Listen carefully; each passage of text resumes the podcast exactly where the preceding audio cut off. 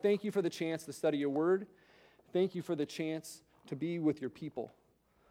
Privileges. And Father, I pray that tonight you would spark an even greater desire in us to love you and to look forward to the future, to look forward to the resurrection of our bodies and life that never ends. And we pray that you would do that tonight through your word and through your spirit. And we pray this in your son's name. Amen. Okay, let's let's go ahead and start with reading the creed together. Can we do that like we've done in the past? We'll start at the beginning. I believe in God the Father Almighty, maker of heaven and earth, and in Jesus Christ, his only Son, our Lord, who was conceived of the Holy Spirit, born of the Virgin Mary, suffered under Pontius Pilate, was crucified, dead, and buried. He descended into hell. The third day he arose again from the dead. He ascended into heaven and sits at the right hand of God the Father Almighty, whence he shall come to judge the quick and the dead. I believe in the Holy Catholic, Holy Catholic Church, the communion of saints, the forgiveness of sins, the resurrection of the body, and the life everlasting. Amen. Man, I really like reading it together every time that we're studying this because we don't want any one section to get disconnected from the rest of it. It's all so tied together. If you've got your Bibles, please turn to 1 Corinthians 15. If you don't have your Bibles, please grab one that's in front of you because you're going to want a Bible in front of you for this. This is a, a Bible study here. 1 Corinthians chapter 15. I'm going to turn there with you.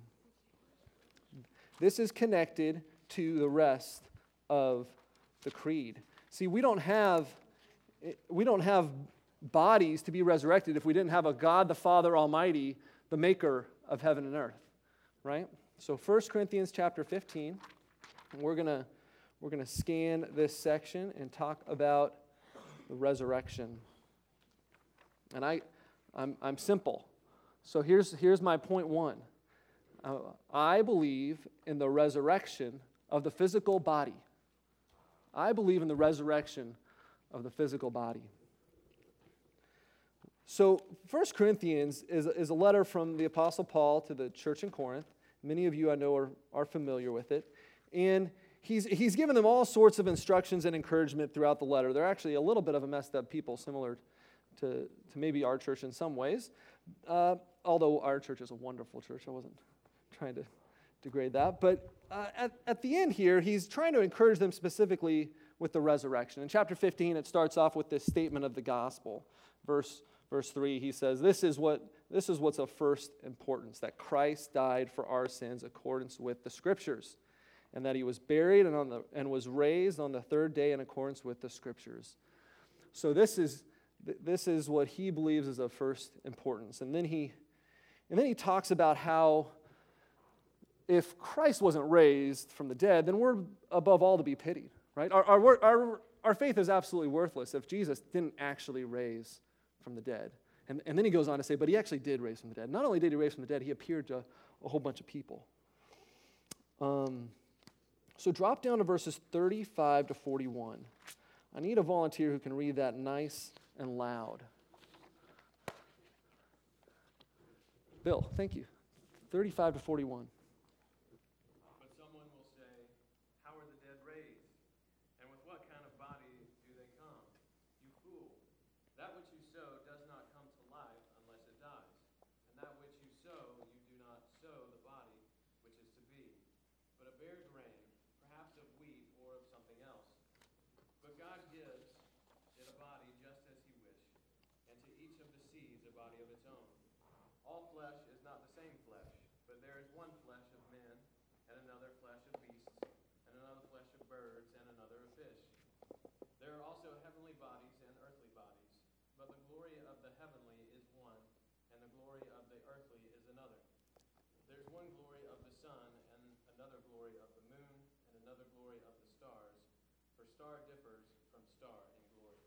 All right, so he's, he's, setting, he's setting up here. I wanted to give you some context for what we're going to to look at in verse 42 through 44.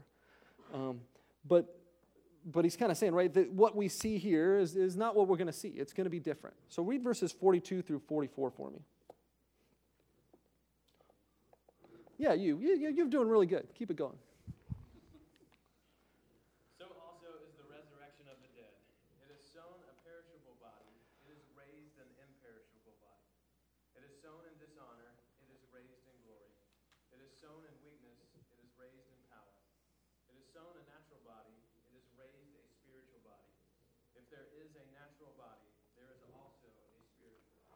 Okay, so follow this metaphor, right? What is sown in the ground? Who, who here has actually planted some seeds or, or, or sown a field? You have, okay.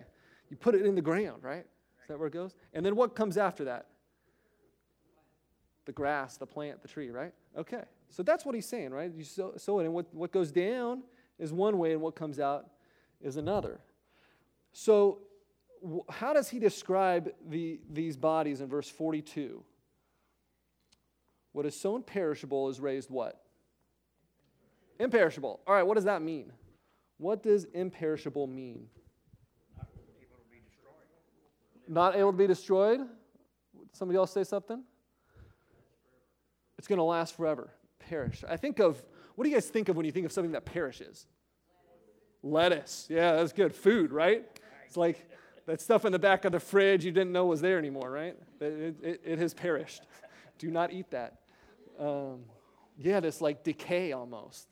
Okay, so so follow with me. These bodies that are going to be raised, the physical body is going to be raised, they can't perish.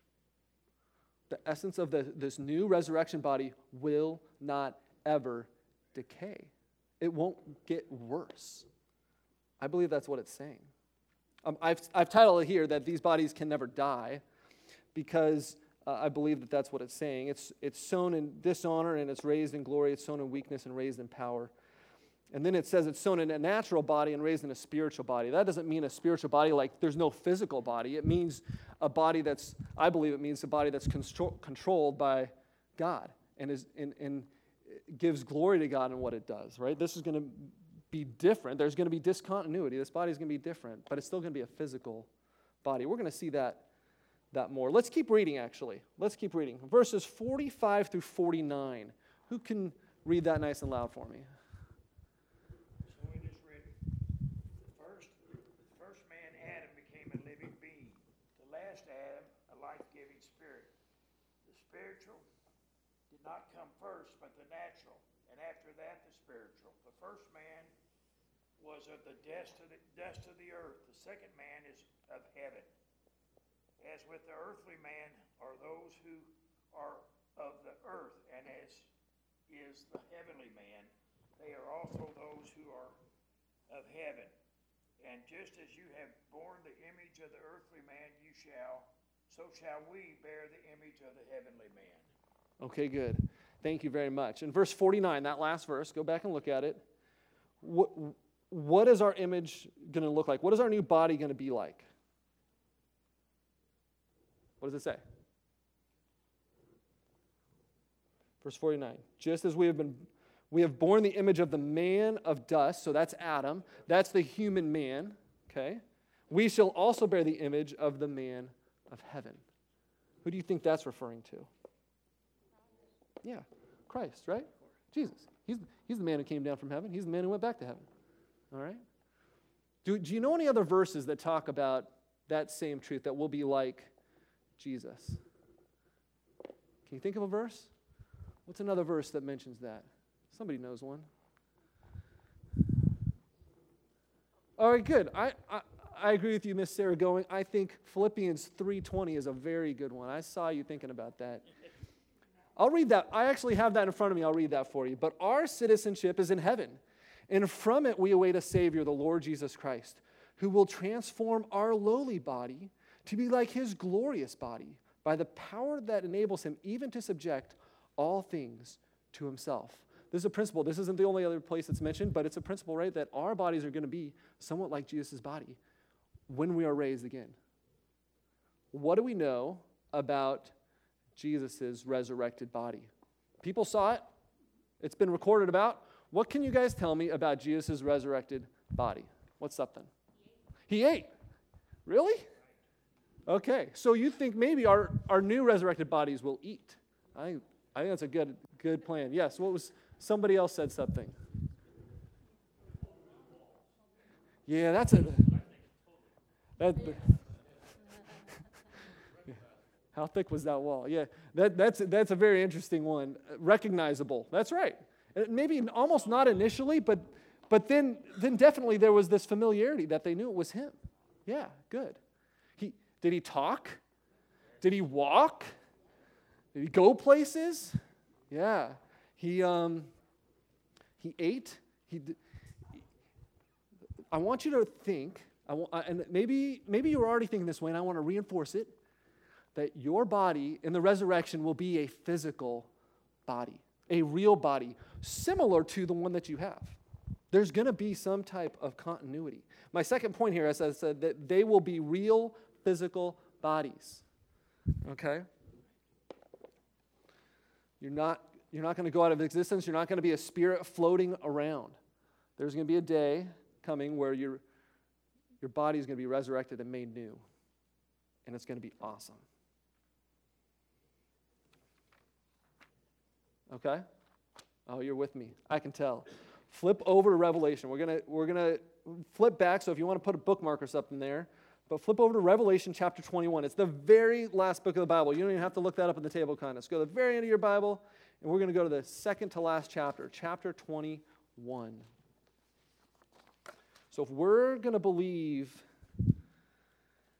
in the resurrection of the dead, we're going to believe in the resurrection of the physical body. They're going to be real physical bodies, and they're never going to ever die. We're actually going to see that statement here again. Revelation 21. Now, this book, to give us some context, right? This was written by the Apostle John, and uh, it's very apocalyptic. It's looking towards the future. What is going to happen in the future? And and this chapter comes at the very end. He has already talked about Jesus' return. And if you've been with us, we've already talked about Jesus' return. Jesus is going to come. And why is he going to come? He's going to come for judgment and salvation. But we talked about how he's going to come and judge. And so this is after that judgment's happened. What is going to take place? And this, this chapter starts this, this uh, new heavens and the new earth. So, chapter 21, someone can read for me verses 1 through 3. Josh Arthurs, you got that in front of you there? Can you read that for me?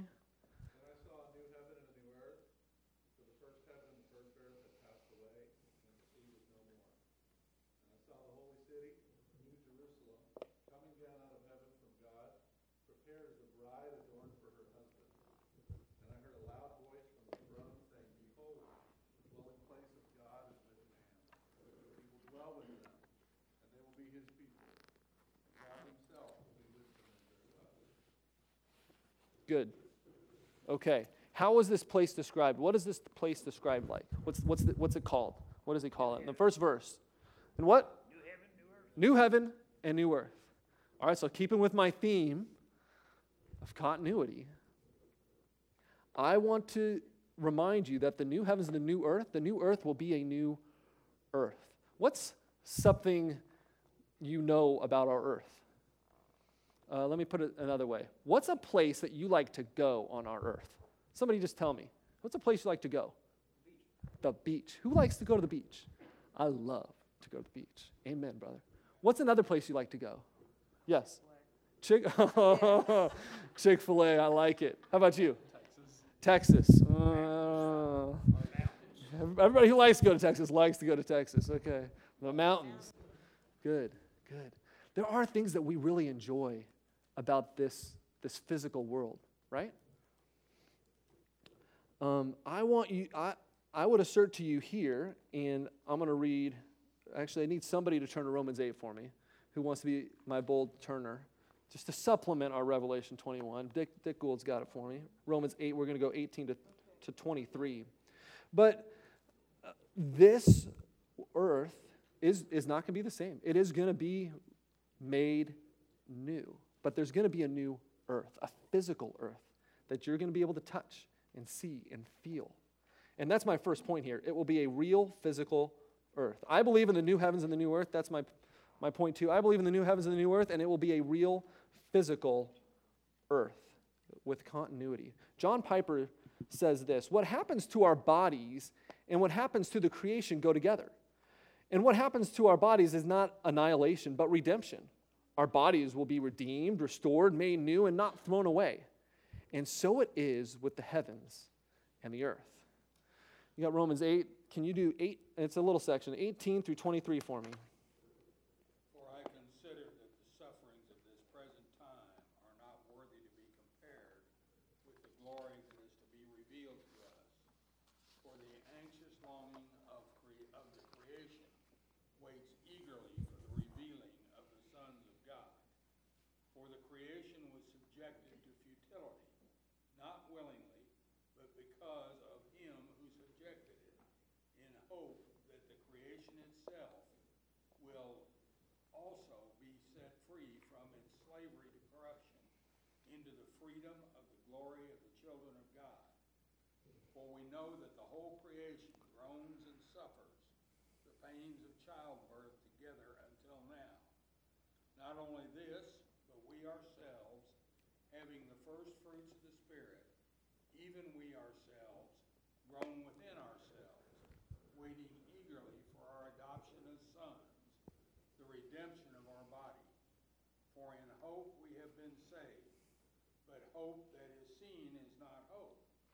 For who hopes for what he already sees? That's good. Thank you, Dick.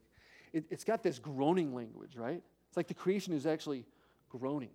That's, I like that word. It's vivid. You, can, you, you immediately can get a, a picture of somebody groaning, right? I think of um, myself, actually, when I had food poisoning, right? I was groaning. It was painful. The creation is groaning, it said, and it's somehow tied with, with, with us, right? So it's waiting for the redemption of our bodies, and then the creation is going to be made new too. All right, so let's think about implications of this. And I would assert to you, some people actually feel guilty. It's almost like they don't want to go to heaven because they, they really enjoy some of the things of this earth, right? Maybe they enjoy mountains, or maybe they enjoy Chick fil A. I doubt it's Texas, but maybe. Uh, but there's things of this world that they enjoy, and it's almost like they feel guilty that they don't want to go to heaven because what if what I have here is it's not as good in heaven? Let me assure you, it's going to be even better than what's here. It's, it's going to be made new. It's going to be redeemed, restored. It's not going to ever decay or perish. It's not going to have the, the uh, curse of sin on that new earth, right? It's, it's going to be Chick fil A like you've never had Chick fil A before, okay? But oh, I'm, I'm thinking of the beach. I'm thinking of the waves, and I'm thinking of the, the mountains and the streams. I don't think it's wrong for you to enjoy those things, right? Those are going to be tastes of heaven. And I can't remember who it was that I read, but basically they were saying, look, the, if you're a believer, the closest to hell you're going to get is this, is this life right now. But if, if you're not a believer, the closest to heaven you're going to get. You get almost these glimpses and tastes, and that's going to be the extent of it. So I think one implication is you don't need to enjoy, you don't need to feel guilty if you enjoy some of the good gifts God has given you. Actually, I think it's okay to look forward to a new earth that's going to have some of those same things that you can enjoy. Does that make sense? Okay, let's go back to the text, chapter 21, verse 3. I'm calling this the best part.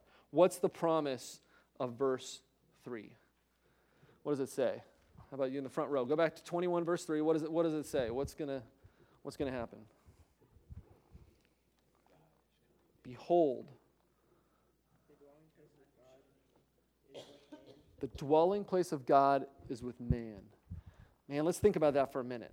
I, I'm, I'm, I'm going to say the best part, dash, God will dwell with his people. And I think this is the best part.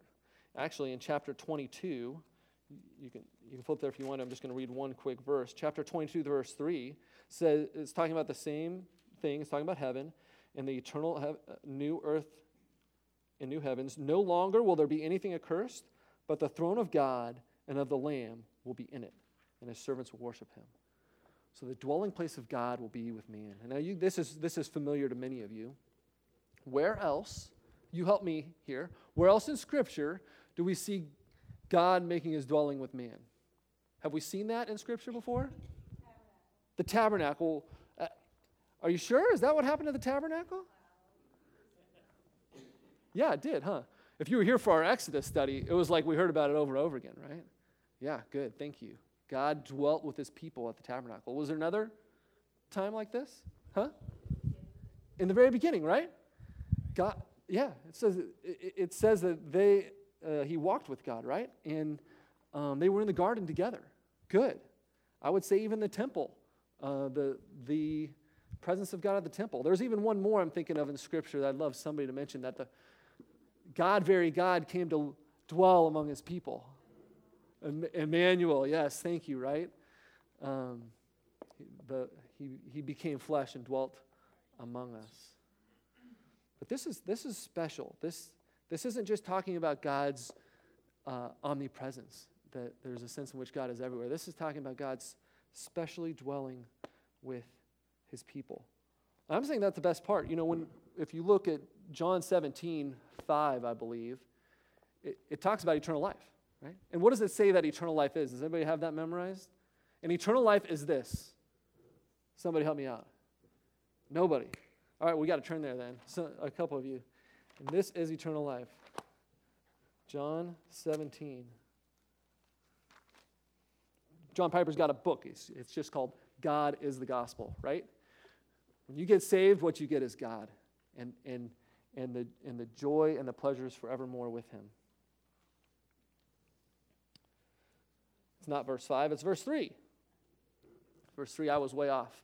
17, John, John chapter 17, verse 3. Who wants to read it? Who turn, anybody turn there? Yeah, read it nice and loud. And this is the way to have eternal life, to know you and the only true God, and Jesus Christ, the one you sent to earth. Yeah, good. This is what eternal life is knowing God and knowing Jesus Christ. Yeah, because, see, God is the one, if we go back to his character, God the Father Almighty, he's the one who is eternal, right? He's the one who's good. He's the one who's never gonna, he, he never gonna die. And we get, get united with Christ, right? We get to be a part of that. And when we get eternal life, we get to know him. We get, we get that is what it even means to have eternal life, that we can know God. So it makes sense that now, in the culmination of all things, the dwelling place of God is going to be with his people. And it's never going to end. Okay, we're moving. Number three, I believe that life will go on forever. I believe that life will go on forever. So I've already said, right, if we're going to believe in the resurrection of the body, we're going to, we're going to believe in resurrection of physical bodies that are never going to die. I believe in the new heavens and the new earth, and it will be a physical earth. And now I, b- I believe that life will go on forever. Um, so let's read verses 4. Somebody read verse, ch- we're back in chapter 1, Revelation 21, verse 4. Uh, flip back, flip back. Read it nice and loud. Yes. Just 4. And he will wipe away every tear from their eyes, and death shall be no more.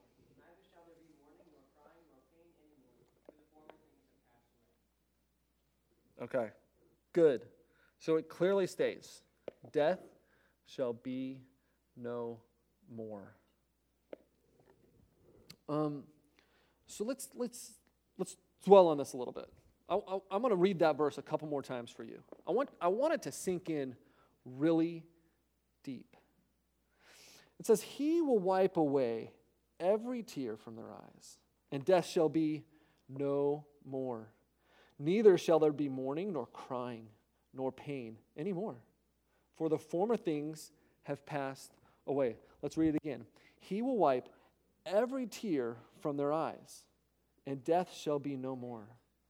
Neither shall there be mourning, nor crying, nor pain anymore, for the former things have passed away. How could it get any better than that? It can't. Those are the things we, those are many of the things we, we don't like about this life, right? All right, I want to I want to think about impli- implications of this. And, and, and what does it mean that we're going to live forever? What does it mean that there's not going to be sin? What does it mean that there's not going to be suffering or tears or mourning? All right. Go, go over to chapter 22. We just read it. I'm going to read it one more time. Verse 3 in chapter 22 said, No longer will there be anything accursed, but the throne of God and of the Lamb will be in it. And then it says this, and his servants will worship him. There's a lot of talk, if you, if you were to go back to Isaiah, about servants worshiping him and servants serving him. What, what's, uh, what's something a servant does? I'm going to come back to this no more pain and suffering. We're going we're to set it aside for a second. I want to make this point and then it's going to tie in. What does a servant do? Tell me something a servant does. What, what, what do you think a servant does? Yeah, you, right there. What does a servant do? What's something they do? they serve. Great.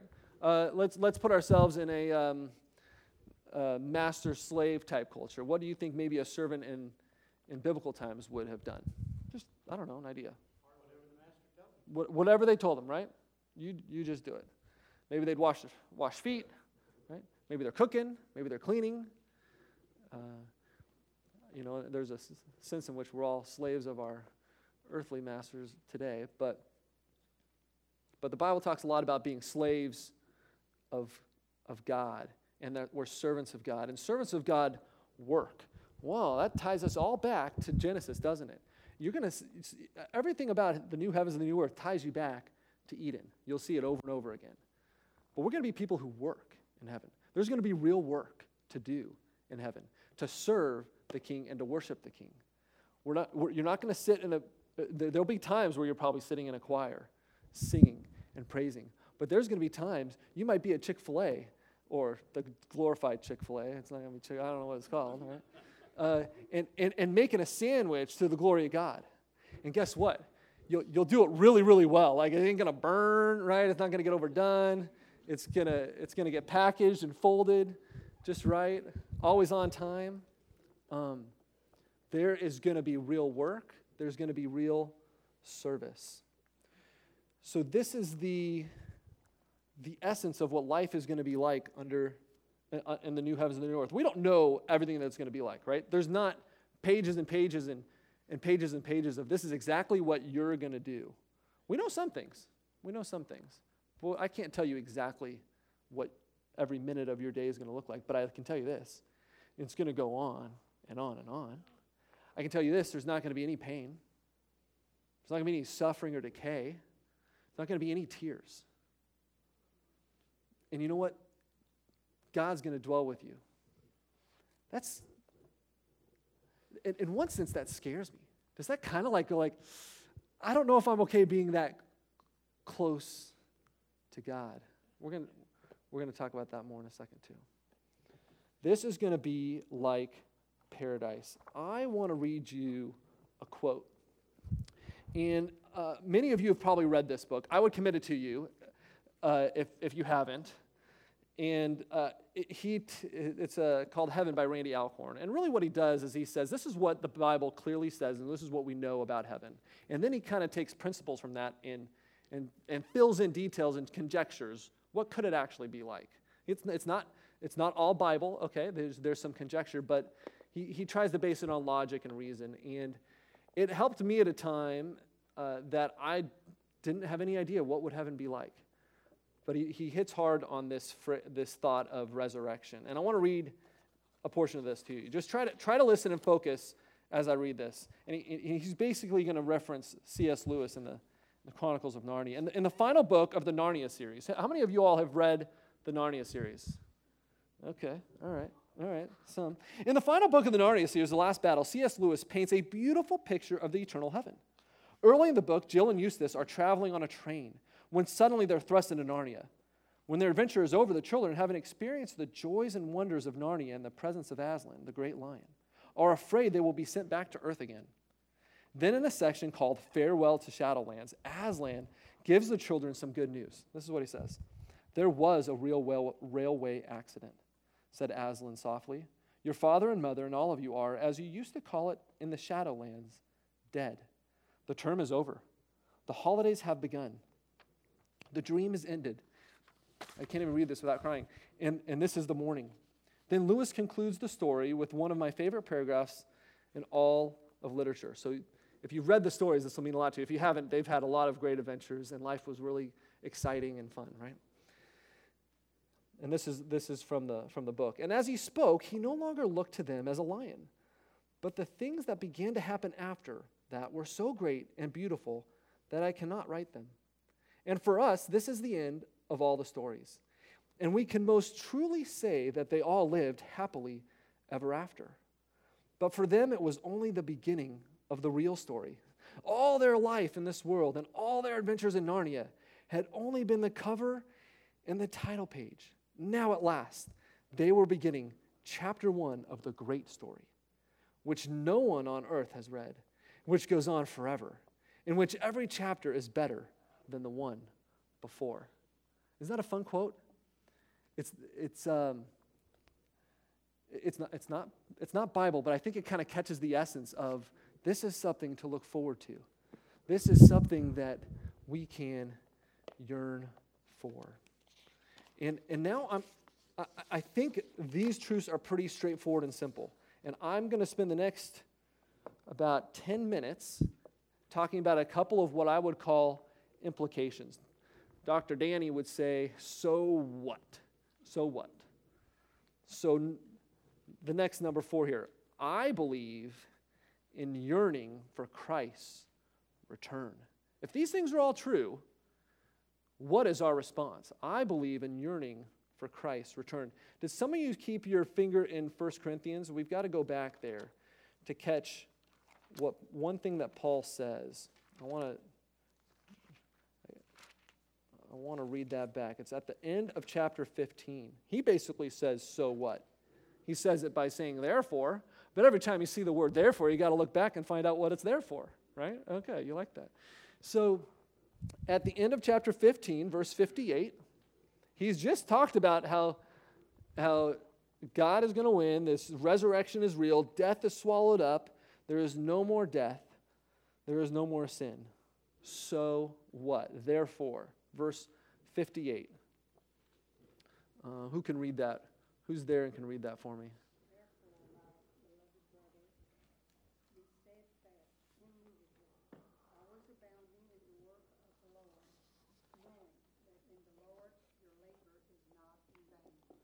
Okay, good. I'm going to break that down into sections. It says, Be steadfast and immovable. What do you think that means, and how do we do that? Uh, this is uh, going to be another participating time. What is, oh, let's just start with the basics. What does it mean for something to be immovable or steadfast? Not influenced by others. Okay, not influenced by lo- others? You- you- never changes? Okay.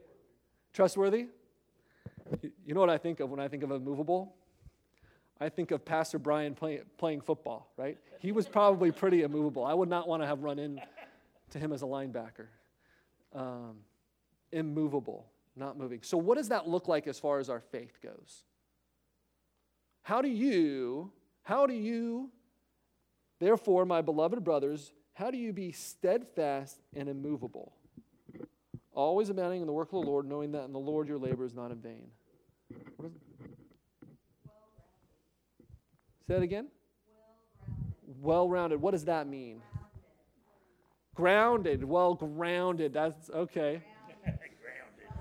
Solid. How do I do that, Miss Laura? By the word. What do you mean by the word? I got to read the word. I got to know the word. I got to obey the word.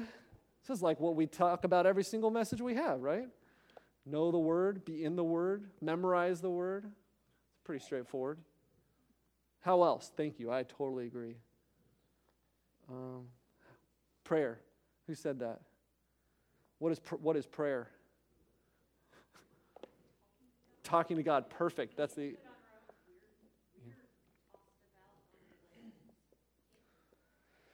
And we need help, don't we? We need to ask for help that we might be immovable and steadfast in our faith. Always abounding in the work of the Lord, knowing that in the Lord your labor is not in vain. That's encouraging, right? Sometimes you all might, and I wish Pastor Brian's here because I want to say, Don't be discouraged. None of your labor in the Lord is in vain. Those of you who work tirelessly, who feel like, man, all, all you're doing is volunteering at the church and, and, you're, and uh, or, or taking care of your kids or helping others, right? Uh, giving the gospel, evangelizing. It says that your labor is not in vain. Abounding.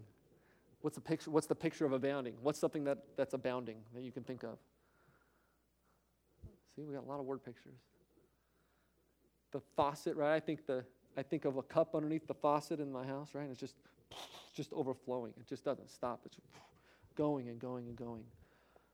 Could you could your life be characterized by always abounding in the work of the Lord? Could you look at your life and say, This is this is how I am trying to abound in the work of the Lord? And how could you, how could you personally answer that? Uh, I'm reminded of Colossians 3. It, it, says, If then you have been raised with Christ, seek the things that are above, tying back to what Laura said. We need to seek. And that's why I use the word yearning. It's got this seeking, right? You know what this again this imagery of yearning. What does it look like to yearn, to to seek the things that are above, to be steadfast and movable, always abounding in the work of the Lord. All right, how else do we do that? We, we could pray. I've got something specifically that you could pray. It's from the Sermon on the Mount. How about we all pray that His will be done and His kingdom come? Right? That's supposed, supposed to be part of our, our prayer life. Let's pray for His kingdom to come and His will to be done.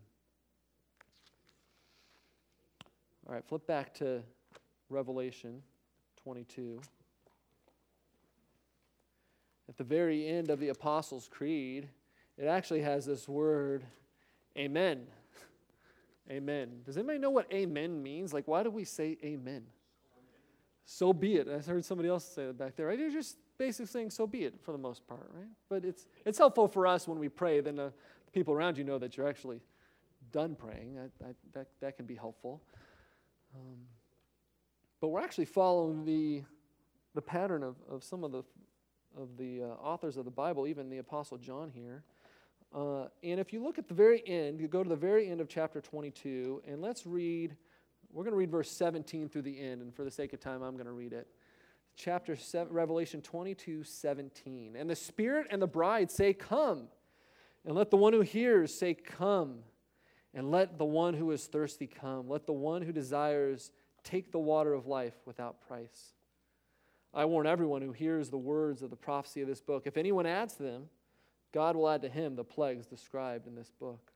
And if anyone takes away from the words of this book of the book of this prophecy, God will take away his share in the tree of life and in the holy city, which are described in this book. He who testifies to these things says, Surely I am coming soon. And what's the response? Amen. Come, Lord Jesus. The grace of the Lord Jesus be with you all. Amen. Yeah, can we say with the Apostle John, Amen, come, Lord Jesus? I, uh, I, I was explained one time, you guys know the song, It Is Well with My Soul. You guys know that song? The very last stanza has this little line, and I never knew that it was tied to this. But the KJV version, does anybody have the KJV in front of them? Anybody using the KJV? You got to, can you read that that verse, uh, verse 20 in the KJV for me? He which testifies these things saith, Surely I come quickly. Amen.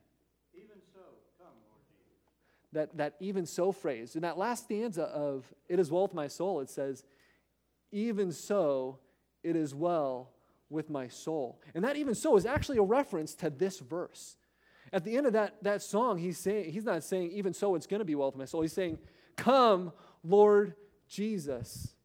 Even so, amen. Come, Lord Jesus, it is well with my soul. So when you sing that song, you see that phrase, I want you to think back to this verse. And I want your heart to not just be, it's going to be well with my soul, but come, Lord Jesus, again. Okay, one last thought we need to have, and we haven't spent much time on it. Revelation chapter 21. back to the passage that we were at. We, I know we jumped around a little bit, and I apologize for that. Chapter 21, verse 5. Chapter 21, verse 5. This is kind of the following, right? We just heard there's going to be no more tears, there's going to be no more death, no more pain. And then in verse 5, John says, John writes this, and, and he who was seated on the throne said, Behold, I am making all things new. Right? We've, been already, we've already been saying this. Also, he said, Write this down, for these words are trustworthy and true. And he said to me, It is done. I am the Alpha and the Omega, the beginning and the end. To the thirsty I will give from the spring of the water of life without payment. The one who conquers will have this heritage, and I will be his God, and he will be my son. But as for the cowardly, the faithless, the detestable, as for murderers, the sexually immoral, sorcerers, idolaters, and all liars, their portion will be in the lake that burns with fire and sulfur, which is the second death. This is actually, it, it, it's this, this kind of terminology is used a couple times within the, these last few chapters.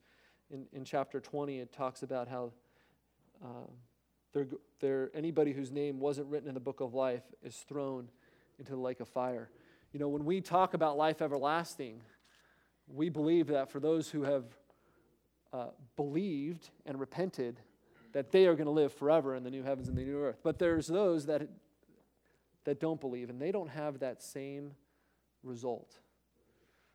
So, my last, my last I believe statement for tonight is that I believe in evangelism. I believe in evangelism. And to remind you of what the Bible says, just so you know I'm not making this up, Matthew 28, I'll read it for you. You have to turn there. And Jesus came and said to them, All authority in heaven and on earth has been given to me. Go therefore and make disciples of all nations, baptizing them in the name of the Father and the Son and the Holy Spirit teaching them to observe all that I have commanded you. And behold, I am with you always to the end of the age. Answer this question for me. We're almost done. Stick with me for a couple more minutes. What, what can you do now that you aren't going to do better in heaven? And you already know the answer because we just talked about it, right? But think about it. You're going to serve God better. You're going to worship better. You're going to love other people better, right? You're going to pray better. You're going to work better your, your body's going to feel a lot better. I mean, God could, right? God could have set it up where after you were saved, boom, went into the presence of the Lord. The, you don't have to do anything else, you're there. But He didn't. And I would assert to you that this is the purpose of the church and the reason that we, those of you who are believers, are still on this earth. It's not to, it's, it's, it's not to create some wealth that you can pass on to your kids. It's not to uh, make life easier for yourselves. It's not, uh, we, we, we don't exist today, those of you who are believers, um, for any other reason other than to be a part, to worship God. And this is our mission to tell others. We, we know what the end result for them will be if we don't. And I love what I, I got that from my, my old pastor, John, that um, we're going to do everything that we can do better in heaven, except for that. So let's Let's do that here. So let me ask you who are you praying for? Who's your one, if you will? Or who are your three? If I ask you right now, do you have those, those people that you are praying for? God, open their eyes. Hey, God, give me an opportunity that I could preach to them, that I could share with them, that I could invite them to church, that they might hear your gospel. Who is it in your life that you're praying for? What are the opportunities that you're praying for? What are the opportunities that you're making happen in your life to tell others about the Lord? Can, can you purpose to do that? Uh, I, man, this is humbling for me. And I, as I was preparing this, I just thought, I, I, I need to address this in my life. I feel busy. I've got a lot of things to do, right? Well, I make time for a lot of things. Am I willing to be a part of this mission of the church? Uh, we would love for you to invite anybody you know and your friends. Have them come uh, uh, on Wednesday night. Have them come Sunday morning, Sunday night. Have them come join us here uh, at any of our gatherings. We would love to meet them and speak with them. Okay. Any, I'm, I'm out of time. Any questions? Any questions or comments or Anything I missed? You know, I, I know that some people are, I personally know somebody who's, who can be scared of going to heaven. And, I- and I think it's twofold. I think there's a couple, there's many reasons that could be true. Maybe you just don't know what it's going to be like, and so it's scary to you. Maybe it's too close to God, and that scares you. Um, you know, re- read First John. He, he wrote it that you might know that you have eternal life. You can absolutely know that you're, you can be close to God because it's not going to be about you or your righteousness or how good you are. It's only going to be because of Christ. That's what we believe here, right? That we can be, we can be okay, we can be justified, we can be right with God and be in His presence eternally, not because we're going to be us, but because of Christ's death that paid for our sin and His resurrection and His righteousness that we get. We can be right with Him. And our response to that is repentance and faith, and you know that. Um, so don't be scared of being close to God if you're a believer. And if you, and if you are scared about, about that, let, I'd love to talk to you afterwards. Uh, our, our pastors would love to, love to talk to you. What could it look like to know that you're right with God? And don't be scared that you're going to be bored. Don't be scared that uh, m- marriage isn't going to work the same or that uh, what if people don't know me? The, the whole point is that the, the new heavens, the new earth is going to be better, right? It's not going to be less in any way. The best part of earth is only the taste of what's to come. Don't ever think of it as less. Remind yourself of what's true. Remind yourself that, uh, I, I guarantee you, you don't have a, a saint in the Bible that didn't look forward to it, right? You don't have anybody who's like, eh, I don't know if I want to do that. They're always looking forward to heaven. Okay, I give you t- time to think if you have a, a question or comment. Okay, then I'm going to I'm going to pray and then we're going to sing because I've ended in time so that we can sing. Let's pray. Father, thank you for your word. And I do pray, Father, might it um, work in our hearts, might it work in my heart. Father, cause it to yearn for heaven. Cause our hearts to yearn for heaven. Cause our hearts to love you, to, to commune with you, and to know you even in this life. That, uh, that we know eternity is a, a continuation of that. And Father, I, I pray that there would be those that maybe were fearful of heaven that could have some motivation to, to turn from that and have true hope in you. Maybe there's people, Father, that those of, that feel their bodies are decaying. I pray, Father, they would be encouraged that one day they're going to have a body that will never decay. And, and Father, I thank you that you will take away death and sin forever and ever. Father, help us to, to be a part of your mission that you're accomplishing. I pray that each believer in this room would be active in sharing their faith and in, in, in telling others the good news, the gospel. We know that's what you've, you've called us to. I, I pray that you would create opportunities and that you would help us to do that faithfully. We pray this in your son's name. Amen.